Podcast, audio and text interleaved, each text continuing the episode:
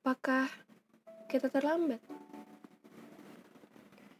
Apakah kita terlambat karena belum juga memulai sesuatu yang katanya seharusnya sudah dimulai kemarin-kemarin?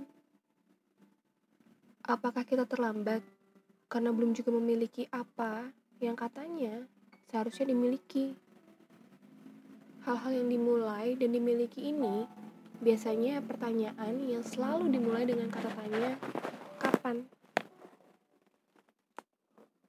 Bisa jadi pekerjaan, kemapanan, jodoh, anak, dan lainnya. Lalu, jika belum juga dimiliki, apakah kita terlambat? Dasarkan penilaian siapa? Terlambat dibandingkan siapa?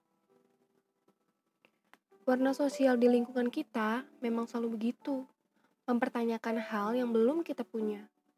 Apa pun yang jelas yang belum kita punya, yang belum disematkan pada kita, tapi orang lain sudah. Dapat dipastikan itu akan menjadi pertanyaan pertama pembuka obrolan.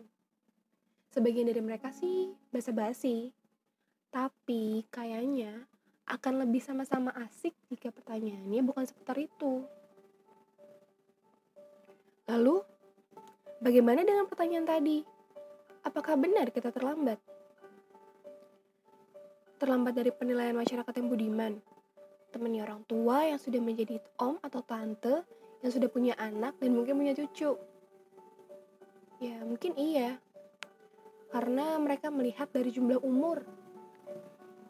Terima aja, ternyata kita udah ada di fase ini.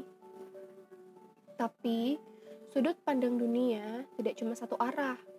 Jangan jadikan penilaian itu mutlak. Setiap manusia yang ada di muka bumi ini, sekali lagi, biar paham, setiap manusia yang ada di muka bumi ini, semuanya punya waktu terbaiknya masing-masing. Persis di waktu yang tepat, yang pas dengan keadaan dan kondisi orang tersebut. Tidak lebih cepat pun tidak lebih lambat Semesta luar biasa ya, mengatur segala yang ada di dunia dengan baik. Tinggal kita, seberapa kuat keyakinan kita, dan seberapa luas sabar kita. Yakin deh bahwa yang melewati kita memang tidak akan pernah menjadi milik kita. Dan yang menjadi milik kita tidak akan pernah melewati kita.